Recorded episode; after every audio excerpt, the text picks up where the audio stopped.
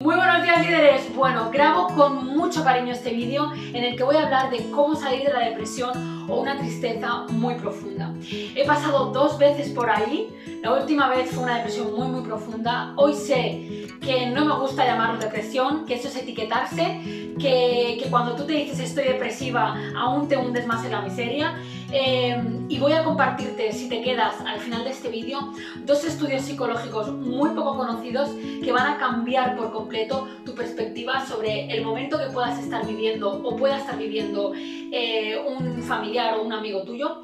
Y de verdad que ojalá que este vídeo hubiera llegado a mí en mi momento de, de, de tristeza, ¿no? De tristeza profunda.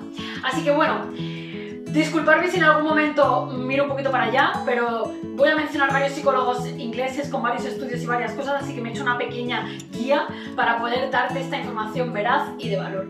Bueno, en primer lugar, eh, agradecerte que estés aquí. Si no me sigues en todas las redes sociales, hazlo por favor. Sígueme en Instagram, en Facebook, en YouTube. Activa las notificaciones para que te lleguen mis vídeos, porque de verdad que mi objetivo es cambiarte la vida, dándote eh, o proporcionándote herramientas prácticas en, en todas las áreas eh, que nos conforman como seres humanos, mente, cuerpo, alma y emociones. Por lo tanto, te voy a dar información de mucho valor, información que no te comparte nadie y mucho menos de forma gratuita, así que de verdad que mis vídeos van a tener el poder de cambiarte la vida. Bueno, entramos en materia. En primer lugar, no te etiquetes. Si estás en un momento en el que estás sintiendo una tristeza muy profunda, barra depresión, no te etiquetes, no te digas estoy depresiva o estoy depresivo, porque es que si no vas a hundirte más en esas emociones. Las palabras tienen poder creador, lo he, hablado en otros vídeos. Lo que tú dices tiene una, vibración. Lo que, eh, lo que tú te dices tiene el poder de cambiarte a nivel celular. Ya os hablé en otro vídeo del experimento de Masaru Emoto, con lo cual si tú dices estoy depresiva, estoy triste, no voy a salir de esta, no puedo, no tengo ganas de nada, todo eso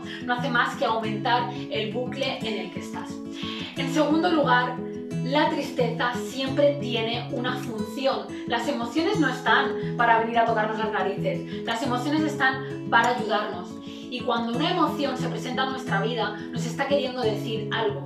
Cuando sentimos tristeza, la tristeza lo que nos está diciendo es, para. Te dice para porque dejas de tener ganas de hacer cosas, eh, te sientes más cansado, más pesado o más pesada, necesitas estar más quieto, ¿no? Más en casa, no te apetece tanta actividad, ¿no? Todo eso es, tu cuerpo es tan sabio que te está diciendo a través de las emociones, eh, para, para, reflexiona, piensa, crea esos espacios de soledad, porque te apetece estar solo cuando estás triste, y reflexiona, ¿qué está mal en tu vida? ¿Qué estás haciendo que es lo que no, verdaderamente, o que no verdaderamente deseas? ¿De quién te está rodeando? ¿Cómo está tu trabajo? ¿Cómo están tus relaciones? ¿Cómo está tu salud? Te está diciendo, mira adentro porque hay algo que no va bien. Cuando hemos pasado mucho tiempo de las señales que nos ha dado nuestro cuerpo, ¿no? de, a nivel físico, eh, de nuestras emociones, cuando hemos pasado por completo de eso durante mucho tiempo, llega un momento en el que tocamos fondo. Y es ahí cuando aparece esta tristeza profunda. Yo recuerdo que yo durante muchos años había desconectado por completo de mis emociones. O sea, yo pasaba de las diarreas que tenía, del estreñimiento, de la ansiedad. O sea, es que no sabía ni que tenía ansiedad. Yo creía que eso era normal, de vivir siempre deprisa, de vivir siempre con estrés, con nervios, con autoexigencia, con dolor en el estómago. Bueno, de vivir en una vorágine ¿no? emocional y mental. Pero yo pasaba de todo eso, ¿no? Y mucho menos le hacía caso a mis emociones, ¿no? Yo, las omitía. Y mucho menos a los mensajes que me llegaban de mi intuición, eso que dice, eso me llega a mí, pero yo tiro para adelante como los burros, ¿no? Pues eso al final llega a un punto en el que, en el que ¿no?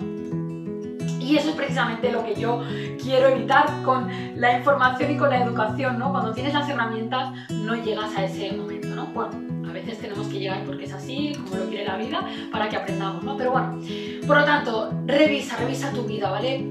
Siéntate, pregúntate, empieza a leer, ¿no? Leer es una maravillosa forma de empezar a conocerte, a encontrar respuestas, a saber lo que te pasa, ¿no? Cómo están tus emociones, si es normal lo que piensas, lo que sientes, lo que te sucede, ¿no? Leer es una cura para el alma, ¿no? Luego comprende que estás en la noche oscura del alma, como decía Owen Dyer, ¿no? Yo recuerdo cuando estaba en ese momento tan horrible de mi vida, ¿no? Eh, yo lo veía como, como el momento más horrible de mi vida, ¿no? Y hubo una persona muy sabia que me dijo, estás en el mejor momento de tu vida, ¿no? Y verdaderamente es así, ¿no? Y así lo decía Wendy, ¿no? La noche oscura del alma. Todos tenemos que pasar por nuestra vida, por esa noche oscura, ¿no? Y esa noche oscura es la que nos hace renacer, ¿no? Es la que nos hace salir del capullo y ser mariposa, ¿no? Renacer, volar, ¿no?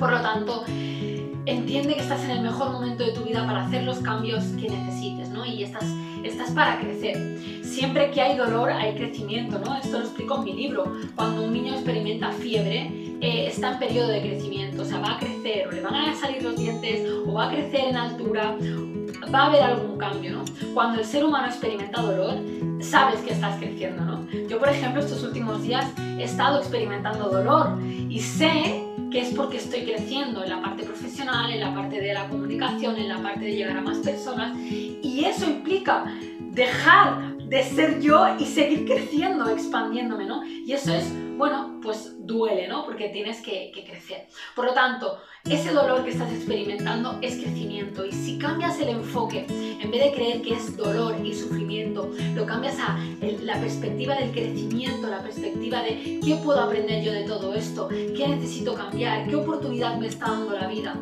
vas a dejar de ver eso como un problema, ¿no? Y lo vas a ver como un trampolín para crecer, para ser una mejor versión de ti y para descubrir un mundo que a lo mejor desconocías eh, totalmente, ¿no? Luego algo muy importante y es que, mirar, yo esto eh, lo aprendí, ¿no? Y de ahí creé mi método y es que yo me pasé años yendo a terapia, ¿no? Y en terapia, ¿qué haces? Pues le das vueltas a, los pensamientos, ¿no? Se centra solo en la parte mental, ni siquiera a mí ni siquiera me explicaron cómo funcionaba mi mente, el poder que tenía mi mente, que mi mente se dirigía por pensamientos subconscientes o el poder creador que tenía mi mente, sino simplemente yo iba ahí a hablar, ¿no? Y a que en un momento determinado me dieran una opinión, una profesional, ¿no? Avancé, sí, en tres años y medio, muy despacito. Hoy sé que luego avancé muchísimo más cuando aprendí y me formé, ¿no? ¿Qué os quiero decir con esto? Yo me di cuenta que jamás íbamos a avanzar si no integrábamos la parte mental en todas sus áreas, la parte emocional, la parte física y la parte espiritual, porque todas están conectadas con ella, o sea, eh, entre sí, ¿no? ¿Por qué os digo esto? Porque aquí, para, para cuando pasamos una tristeza profunda, necesitamos encontrar la parte espiritual, necesitamos conectar con la parte espiritual. Cuando sentimos esa tristeza, el alma también nos está hablando cuando nosotros hemos ido taponando al alma, no le hemos hecho caso, ¿no? A lo mejor tu alma te está diciendo, mira, eh, Sara, es que tú has venido al mundo a inspirar a las personas, a darles herramientas, a decirles que, que no hay obstáculo que, que se interponga, eh, por muy difícil que parezca, que necesitamos conocernos, que necesitamos educarnos en estas áreas. Pero si yo lo tapo por miedo, por miedo al que dirán, por miedo a que sea difícil, por miedo a, a la seguridad que tenía en otro proyecto que funcionaba muy bien, por miedo a muchas cosas, yo no dejo que mi alma hable, yo no dejo ser yo, yo no dejo cumplir lo que he venido a cumplir al mundo. ¿no? Por lo tanto, cuando vamos taponando al alma, el alma llega a un punto en el que te habla a través de la tristeza, a través de la frustración, a través de la apatía. ¿no? Luego otra cosa es que hemos venido a, a volver a casa, se llama ¿no? en el mundo espiritual, que es a mirar hacia adentro, a saber quién somos, a sentirnos conectados con la vida, a entender lo que la vida nos quiere decir. Si tú no conectas con esa parte espiritual, por más que busques respuestas, justificaciones, terapias, libros, da igual, no le vas a encontrar el sentido a tu vida. Hay quien lo llama Dios, hay quien lo llama universo, hay quien lo llama vida, da igual. El objetivo es volver a casa y volver a casa es saber quién eres, qué ha venido a aprender tu alma, qué has venido a poner al servicio de los demás y qué has venido a compartir con el mundo, ¿no? Ya sea siendo el mejor panadero, la mejor recepcionista, el mejor ingeniero, la mejor ingeniera, pero aportar tu granito de arena cada día al mundo. ¿no? Y eso solo se consigue introspeccionando. La tristeza también nos acerca a esa parte espiritual y la, la depresión, y digo, repito que no me gusta llamarla así, esa tristeza profunda, esa crisis personal nos quiere acercar a. Bueno, ahora sí, voy a contarte estos tres experimentos eh, psicológicos, bueno, estas tres herramientas, ¿vale? Que, que estudiaron distintos psicólogos y cómo van a ayudarte a superar la depresión. Bueno, en primer lugar, leo aquí, eh, David K. Reynolds, ¿vale? Eh, es un miembro de la Facultad de Medicina de la Universidad de California y escribió un libro que se llama Vida Constructiva ¿Qué experimento hizo? Pues mirad, lo que hizo fue, eh, quiso eh, cambiarse de nombre, ¿vale? Ponerse un, alter ego, se llama, ¿no? Como por ejemplo, mi alter ego es Sofía en mi libro, ¿no? Pues él creó su alter ego, que se llamaba de determinada manera, y lo que hizo fue crearse una depresión para meterse en instituciones psiquiátricas y quiso hacer un estudio desde dentro, ¿vale? ¿Qué hizo? Crearse una depresión. ¿Cómo se la creó? Pues mirad, sentándose encorvado, con los hombros caídos, con la cabeza mirando abajo al suelo, repitiéndose palabras de desesperanza, como nadie puede ayudarme, no hay esperanza, no hay nada que pueda hacer, sacudiendo la cabeza, llorando y sollozando, ¿no? Él, afirmó, dice, actúa como si estuvieras deprimido y estarás deprimido. Se creó una depresión, eh, se hizo pasar por un paciente deprimido, lo, eh, lo, lo aceptaron las instituciones psiquiátricas y escribió el libro Vida Constructiva. ¿no? ¿Qué hizo luego para salir de la depresión? Pues todo lo contrario.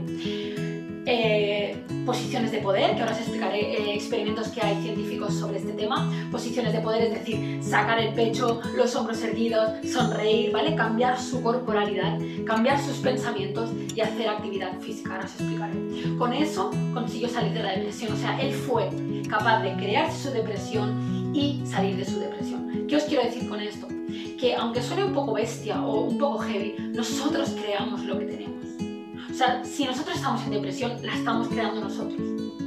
Está claro que estamos sintiendo unas emociones, pero si vamos más allá, las emociones se perciben por las percepciones.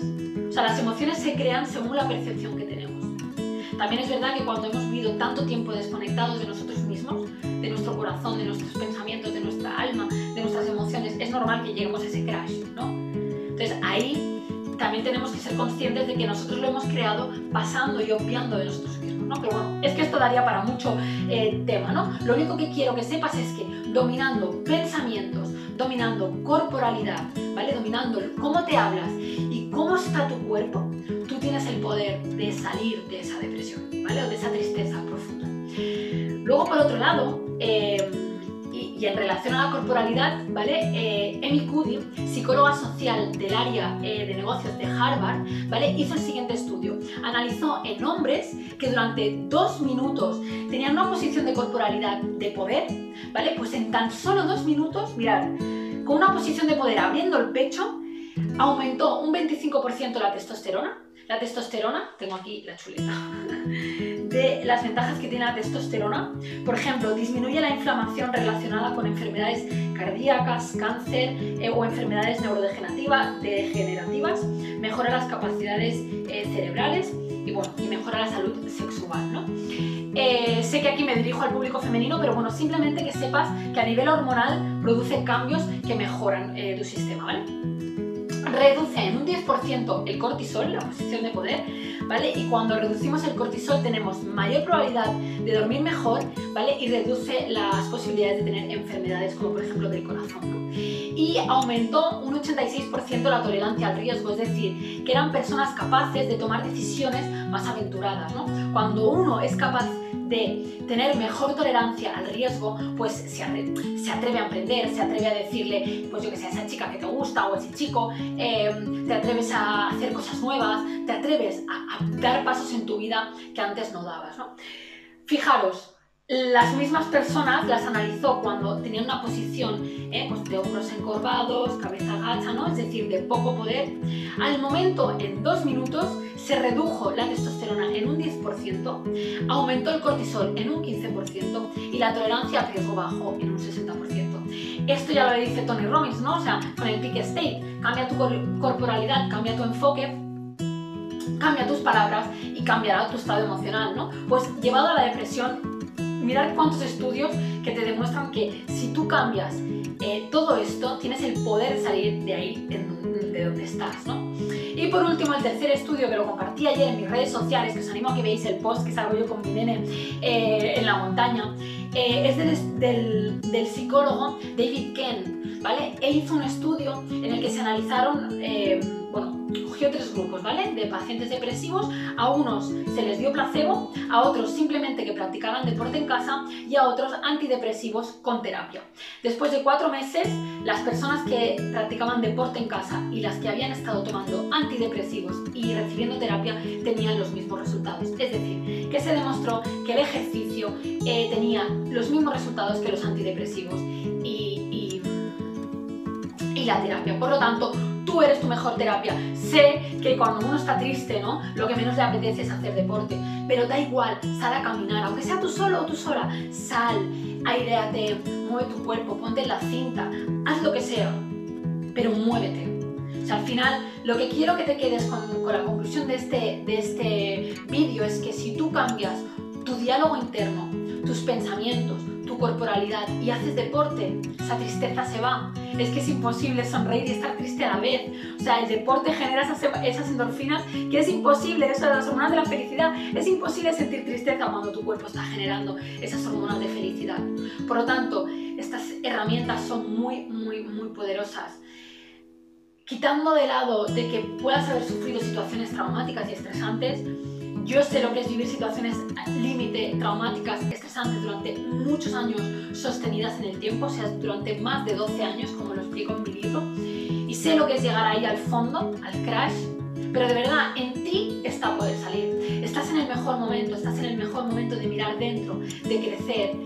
La gente piensa que el desarrollo personal no lo necesita, que el liderazgo interior no lo necesita. Y precisamente cuando tú eres capaz de liderarte a ti mismo, eres capaz de liderar todo lo que te sucede en la vida. Tú eres tu creación, tú eres, tú eres tu luz o tú eres tu tú eres tu... Ay, ¿cómo se dice? O sea, tú creas tu luz o tú creas tu agujero, ¿no? Tus sombras, tu, tu lado más oscuro. Tú eres el creador 100% de todo lo que te sucede, ¿no? Esto choca un poco y jode también porque dices, bueno, eh, si yo soy el creador, yo estoy creando todo lo que tengo en mi vida, ¿no? Pues sí, cuando yo me di cuenta, digo, ah, tú estás creando rechazo, estás creando abandono, estás creando todo eso, ¿no? Pues sí, porque estaba en mi mente. Así que bueno, esto daría para mucho, espero haberte ayudado, haberte sumado.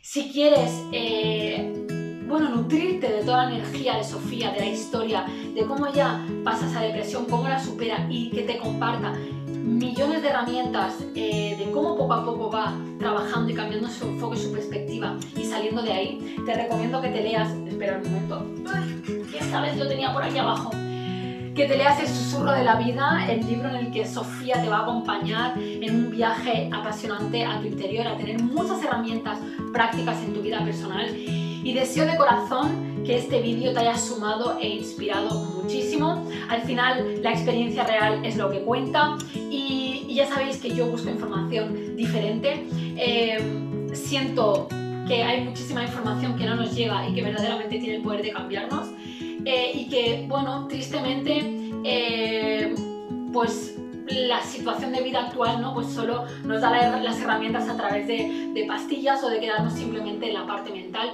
y está la parte espiritual, está la parte emocional, está la parte de encontrar el sentido a nuestra existencia, está la parte de entender por qué vivimos esos desafíos, ¿no? entendiendo cuál es el plan de tu alma, entendiendo lo que te quiere decir la vida. Así que te animo encarecidamente a que te leas este apasionante libro eh, y encuentres muchas respuestas. Y nada, si te ha sido útil este vídeo, por favor te animo a que lo compartas con las personas que quieres o personas que estén pasando por un momento triste y seguramente todas estas herramientas le puedan dar un poquito de luz al momento que están viviendo. Así que nada, gracias por estar aquí, gracias por escucharme, os mando un abrazo enorme y nos vemos en el siguiente vídeo.